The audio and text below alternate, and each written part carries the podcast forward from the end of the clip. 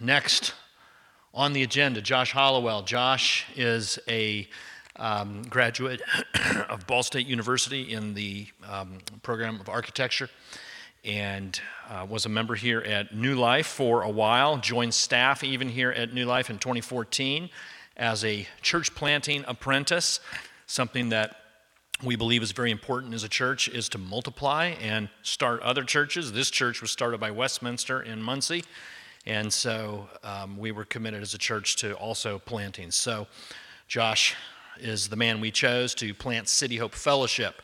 So, in 2017, summer of 2017, we sent Josh out with about 35, 40 people from this church, and he is currently pastor there at City Hope.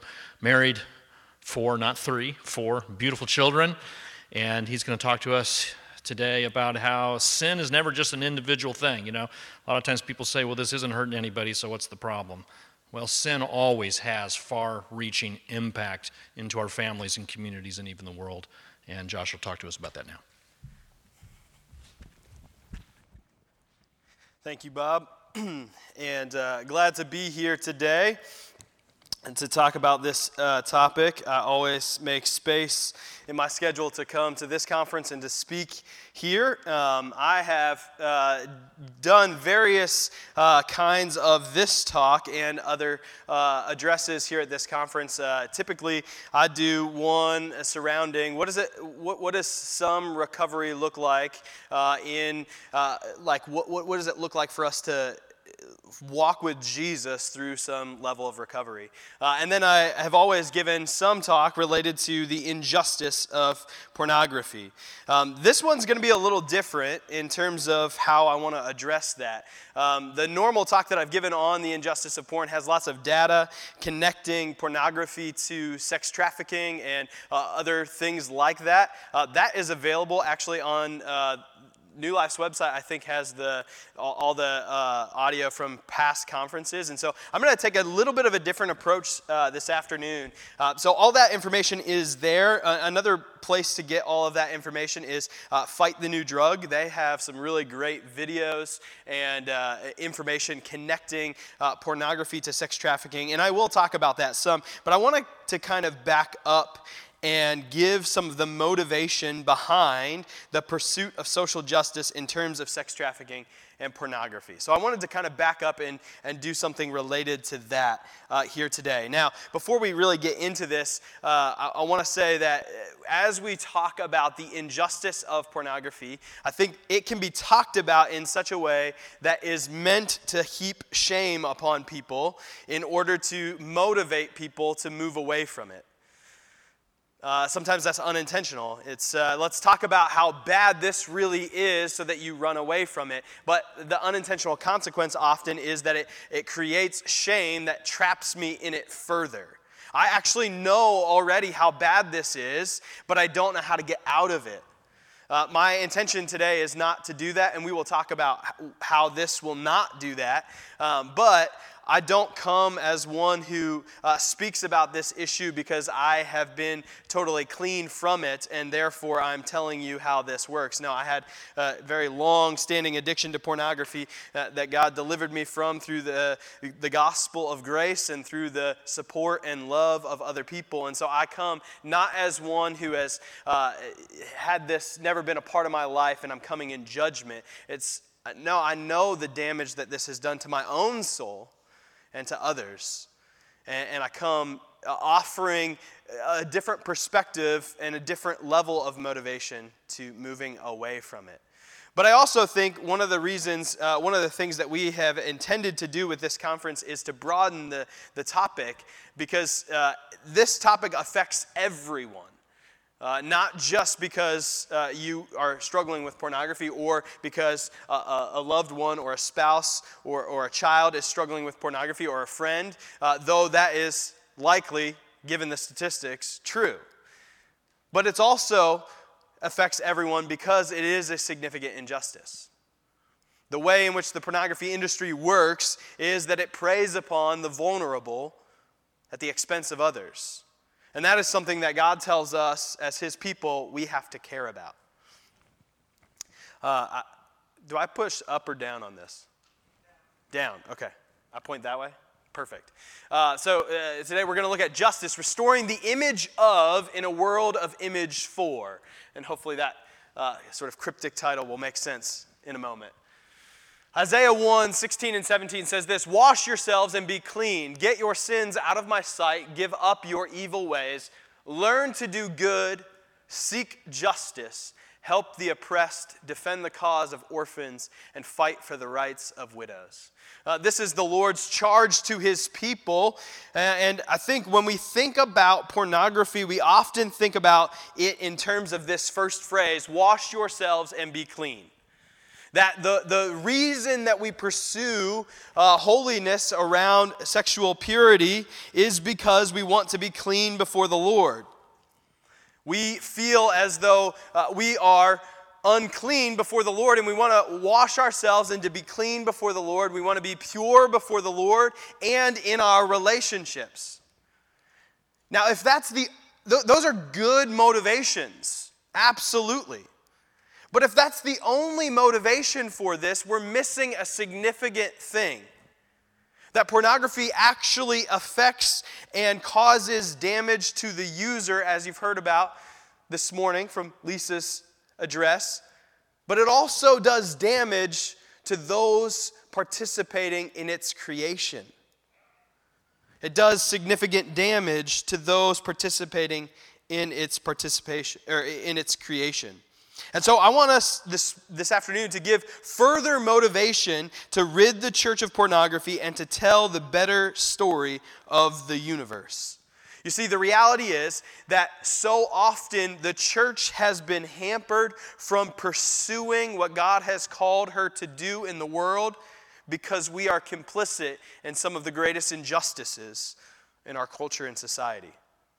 This hidden thing that no one talks about is holding us back from being the church that we are called to be and that Jesus has made us to be in the world. Because we are complicit in this thing. And so I want to make the argument today that any consumption of pornography, whether connected to sex trafficking or not, is unjust.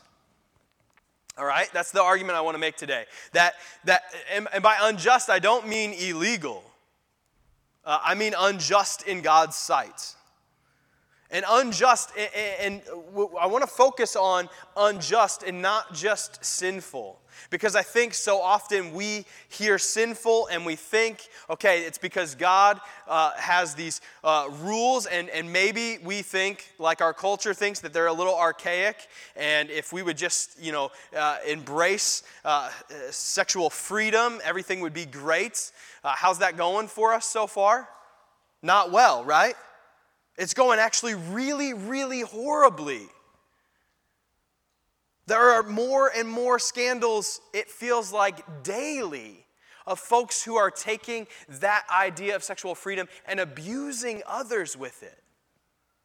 And so I want to say that, that sexual sin is not just unclean before the Lord, but fundamentally unjust. And it's fundamentally unjust because it denies the imago Dei the reality that people all people are made in God's image. And it turns people made in the image of God into people made into images for others.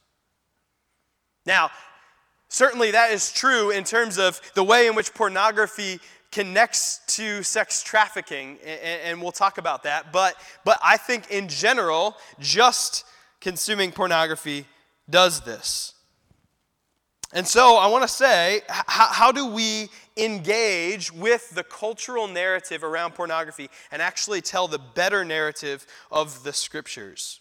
So, what is the story of pornography? What's the cultural narrative for pornography? What has our culture told us about pornography? Well, first, it's told us that it's really no big deal because everyone does it right it's, it's a joke in a tv show it's a, it's a thing in which we, we have so made it ubiquitous in our culture, right? We talk about things like food porn. Like we even use the word porn to describe other things, just like we've used the term sexy to describe things that have nothing to do with sexuality. Because we're fundamentally broken as a culture around sexuality. So it's no big deal. It's totally natural, maybe even good for sexual education. And it's the and others would say that it's the height of freedom and expression. Like it's the height of being able to say, "No, I am completely free with my body and no one can tell me what I can do with it." And so, if I want to make pornography, that's fine. If I want to view and consume pornography, that's fine because we're talking about consenting adults. But what's the truth of that? What if we're not talking about consenting adults? What if we don't know?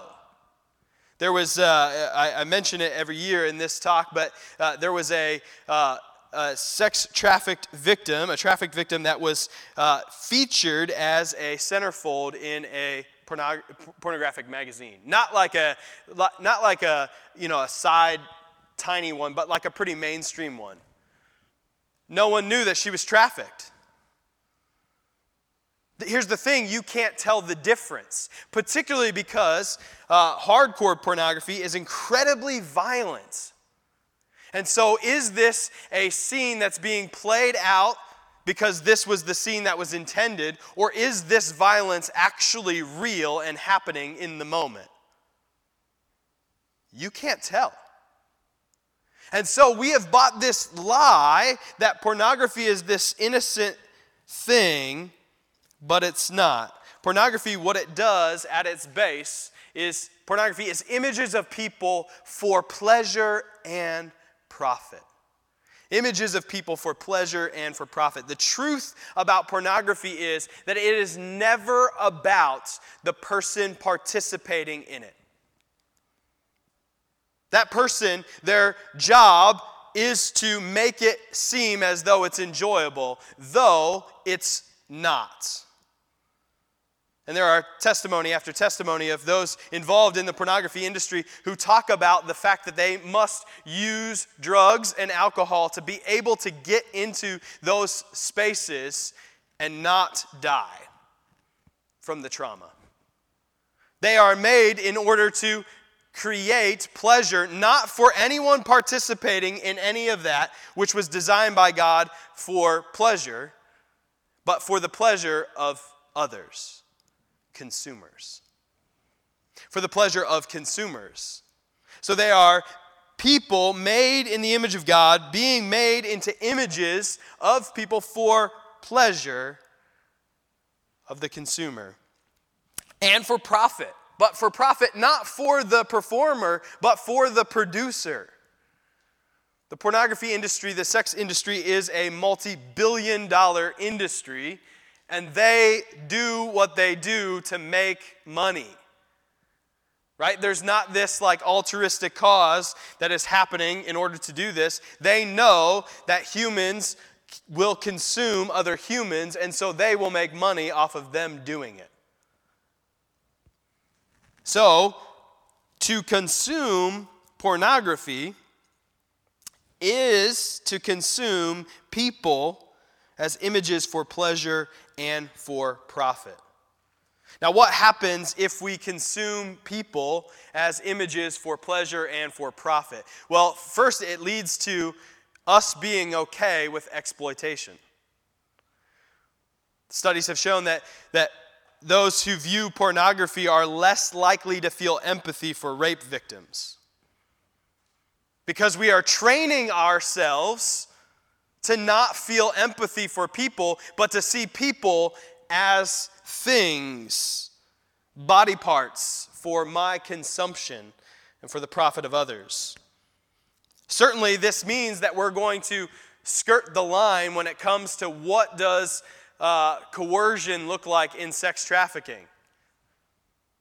You know, in, in terms of the definition of sex trafficking, if the victim is under the age of 18, it is sex trafficking, regardless of whether they are voluntarily there or coerced there or kidnapped there or forced there. If they are under the age of 18, it's sex trafficking. Do you know what the most popular role for a, a porn star is? It's a person in their 20s pretending to be a person in their teens. How do you tell the difference between a person in their 20s pretending to be in their teens and an actual teenager?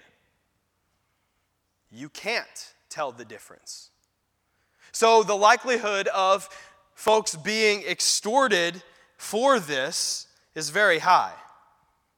It leads to things like whole industries that now exist called revenge porn, where folks take private images that were shared among couples and then, after a breakup, post those online to get back at the other person. Why would someone do that? Well, because we've trained ourselves to think of people as images for my pleasure and the profit of other people. There is incredible violence in pornography. And there is pornography being made through prostitution, and also uh, prostitutes have uh, said that they are often shown pornography and said, This is what I would like, which is often very violent. And so these things happen more and more when we as a culture accept the idea that people can be made into images for pleasure and for profit. What happens to you when you embrace that narrative? If you embrace that narrative, you will consume not just pornography, but you will consume relationships. You will consume other people in your life that you care about. You will begin to become like that which you gaze upon. If you fill your mind with seeing people as objects for pleasure and profit, you begin to see yourself in the same way. That you are simply an object, and the only way to function is to cause pleasure for yourself. And you'll lead yourself into a place of self hatred, a place of incredible shame and brokenness. See, God did not design the universe to work in this way. And so when we fight against the design of the universe, it breaks us. When we break others, it breaks us. And so this mindset of consumption will consume you. So what's the better story? How do we how do we enter into this space? I think there's lots of ways that we can enter into this space to create uh, to, to fight for justice for those who have been exploited, to, to cause the pornography industry to be held accountable, right? If, if there are laws uh, restricting things, we should make sure that they are actually enforced. That the pornography industry has to prove that they're consenting adults, if that's the law of the land. Now, we're not saying that that's, that's okay then, and we're just going to live with that. No, we want to we wanna actually call for more than that. But if that's true, we want to save people who are being consumed by this. So they have to be held accountable for that. I say that every year. I actually don't know how that works, so somebody figure that out. I just, I just say it like somebody else. Take your skills and talents for the kingdom and figure out how to hold that industry accountable. Some folks need to pursue a degree in law in order to do that. That is great. Please do it. But I want to say that there's a way that we can all be a part of this by learning and living the better story. That we can actually tell the better story that says you are not an image for consumption. You are not an image for pleasure and for profit. No, the story of the scriptures is that you as a person are an image of God for grace and glory. You are not an image for pleasure and profit. You are an image of God for grace and glory an image for grace and glory. What I want to talk about this, this afternoon briefly is this idea of the Imago Dei, which is uh, a Latin term uh, meaning uh, that we believe that all people are made in the image of God. That all people, all throughout human history, all throughout the universe, all throughout the, the globe, are made in the image of God. Genesis 1 26 and 27 says this Then God said, Let us make human beings in our image to be like us. They will reign over the fish in the sea, the birds in the sky, the livestock, all the wild animals on the earth, and the small animals that scurry along the ground. So God created human beings in his own image. In the image of God, he created them. Male and female, he created them. Now, if you've been around the church for a while, you have heard this before. But I have recently been thinking a lot about the Imago Dei, and I have just been enthralled.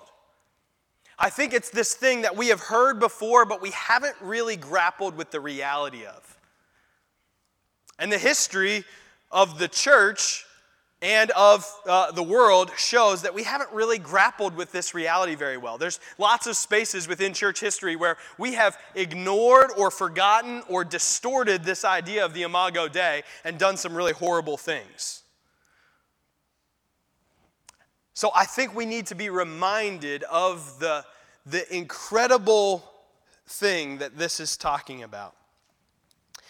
This is really, really incredible. And it relates to that, that we were made in the image of God for grace and for glory. First, for grace. The, the crazy thing about what the Bible says here about God creating human beings in his own image is that it is completely unnecessary to create anything at all for God and human beings in particular. It's completely unnecessary right? We don't exist because God was lonely and needed something. God was perfectly happy, right? It says, let us make human beings, right? God, within the confines of the Trinity, within the Godhead, Father, Son, and Holy Spirit, for all eternity, perfectly happy, perfectly content, in love and fellowship with one another, and in glory. The creation of the universe was not a necessity, it was of grace that God created. Because of who He is, He is like a fountain, and the nature of a fountain is to overflow. And He overflowed in creation, but it was completely unnecessary. And not only did He overflow in creation, He overflowed in ridiculous ways, right? Like the design of the universe is kind of insane and ridiculous. Right? If you look at the most tiny of things, there is a detail there. Like, you look at a blade of grass, there is a detail in a blade of grass that is completely unnecessary. Why? Why such glorious detail? Right? Every day, we, because of technology, we learn more and more about the universe. Like the, the telescopes shoot a little farther, or we shoot a, you know, a rocket to Mars or something, and we see something new about the universe. And we just go, wow, that's incredible. Or we dig, we go further and further into the depths of the ocean, and we find some creature there, right? That we've never discovered before, and the Lord simply put it there to freak us out because it's got like six arms and or faces or something, right? Like, like these creepy little things, right? In the deeps of the ocean. But it's incredible, and who has seen that for all eternity? Just the Lord, right? Like, no one else has seen that. Now, here's what's crazy all of that is true and glorious, but none of that is stamped with God's very image. The pinnacle of creation is not the depths of the ocean or the far expanse of the universe, but it is you and I. It is people who are stamped with God's image. Stamped with the very image of God, meaning that God has said, I am going to display something of my glory and something of my character uniquely in every single person throughout all of human history, regardless of race, ethnicity, gender, sexual orientation, regardless of any of that, you are stamped with my image, which means you are worthy of dignity. You have value and worth because you reflect something of God's character. You reflect something that no one else has reflected because God made you. You uniquely reflect God's glory in an incredible way. This is the incredible story of the Imago Dei. And it's not just that God did that, but God did that knowing that immediately after that happened, we would blow it. Like God already knew that we were going to blow it, that Adam and Eve weren't going to stay in this glorious garden, that they were going to blow it, and that they were going to say, Yeah, thanks, but you know, we're going to do our own thing, which is what you and I would have done had we been there. And God did this, stamping us with His image, knowing that we would blow it, and knowing that He then would take on human flesh to redeem. God created human beings in his image, and then the very image of God, the Son of God, the eternal Son of God, took on that same human flesh in order to live among us and then to die for our sins and to rise again for our justification so that we could be made right with God. God dignifies human beings not simply by creating them in his image, though that's enough to dignify them, but then by him stepping in and becoming human. God taking on flesh, dignifying humans even more.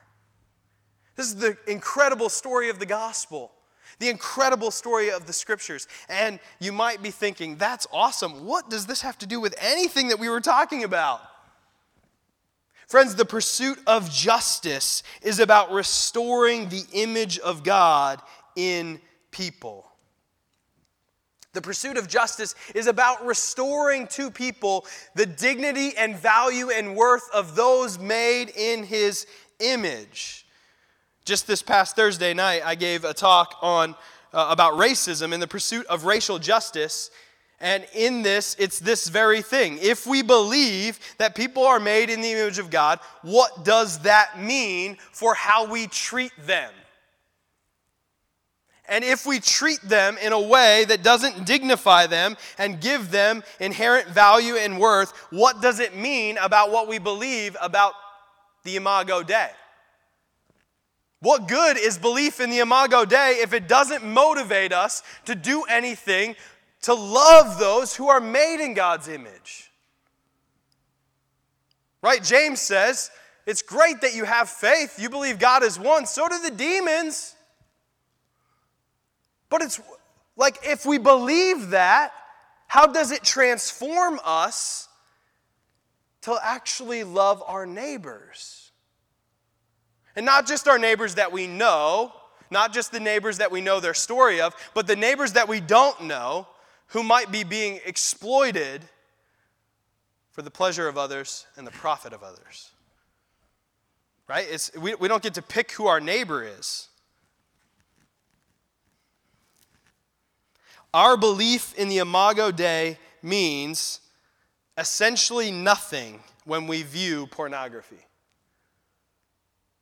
We're denying our belief in the Imago Dei because we are treating those made in the image of God as though they are for pleasure and for profit.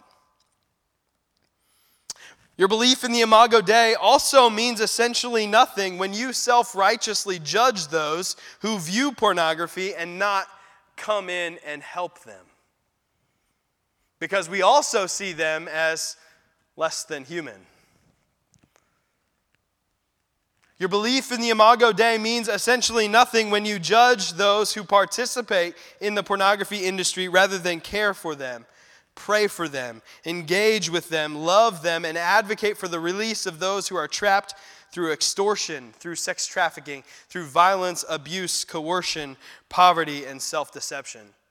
It's so unfortunate that Watasha was uh, unable to be here. She's a dear friend of mine, and if you have an opportunity to hear her speak about sex trafficking in Delaware County, please take that opportunity. She will tell you stories of folks who are in desperate situations of poverty or abuse or neglect, and they are trapped through very elaborate schemes into sex trafficking in this county.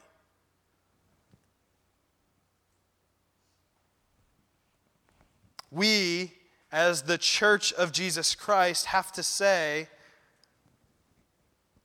that those folks are not, that those folks are worth way more. Those folks are worth way more than my immediate pleasure and gratification. Those folks are worth way more than my uncomfortability about having this conversation with other believers in Christ and challenging them. Those folks are worth way more than me not being willing to sacrifice some time in order to get into a recovery group or help others get into a recovery group in order to say, let's get past this. Those folks are worth way more than any discomfort we feel about approaching this subject. They're worth way more.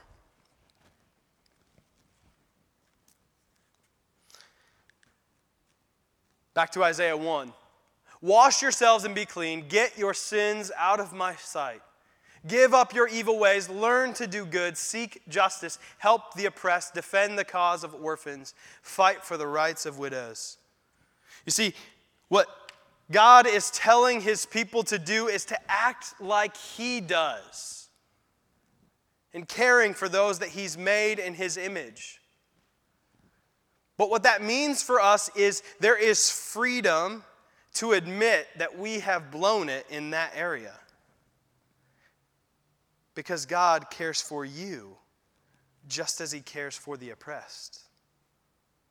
God is not saying this as though He's going to say, okay, if you admit that you haven't been seeking justice and you've actually been contributing to the extortion of others through the use of pornography, that, okay, you're cut off. No, what is, the, what is the point of the scriptures over and over again? What did God saying this to Israel? You know how many times Israel blows it? All the time. Just like us. That's why I love reading the Old Testament, because they blow it as often as I do. But what does God say? He says, Come to me. I know that you can't do this on your own. Come to me. I will cleanse you. I will cleanse you by the blood of Jesus, and I will give you my spirit and my spirit will live inside you, and you will be gathered together with my people, my body. You don't have to do this alone. Just humble yourself and admit that you haven't been doing this. You haven't been seeking justice. And the Lord will redeem you and then set you on a path of seeking justice for those who need it. This is the better story that we can tell as God's people. Because people were not made to be images for pleasure and profit. People were made to be images of the living God for grace and for glory. Author Andy Crouch said this In this world and in the world that is coming, the restoration of culture is the recognition of persons. That is what the early Christians did for Rome, and it is what we must do today. If we are going to redeem this culture and the narrative around sexuality and pornography in this place, it must begin with a recognition of persons made in the image of God, glorious in His sight, and worthy of love and care and dignity and value. And that goes for the porn addict, the porn producer, the porn performer, and those who are affected by the trauma surrounding all of those things. God loves each of them each of us. So, with this knowledge, let us as the church seek justice. Thank you.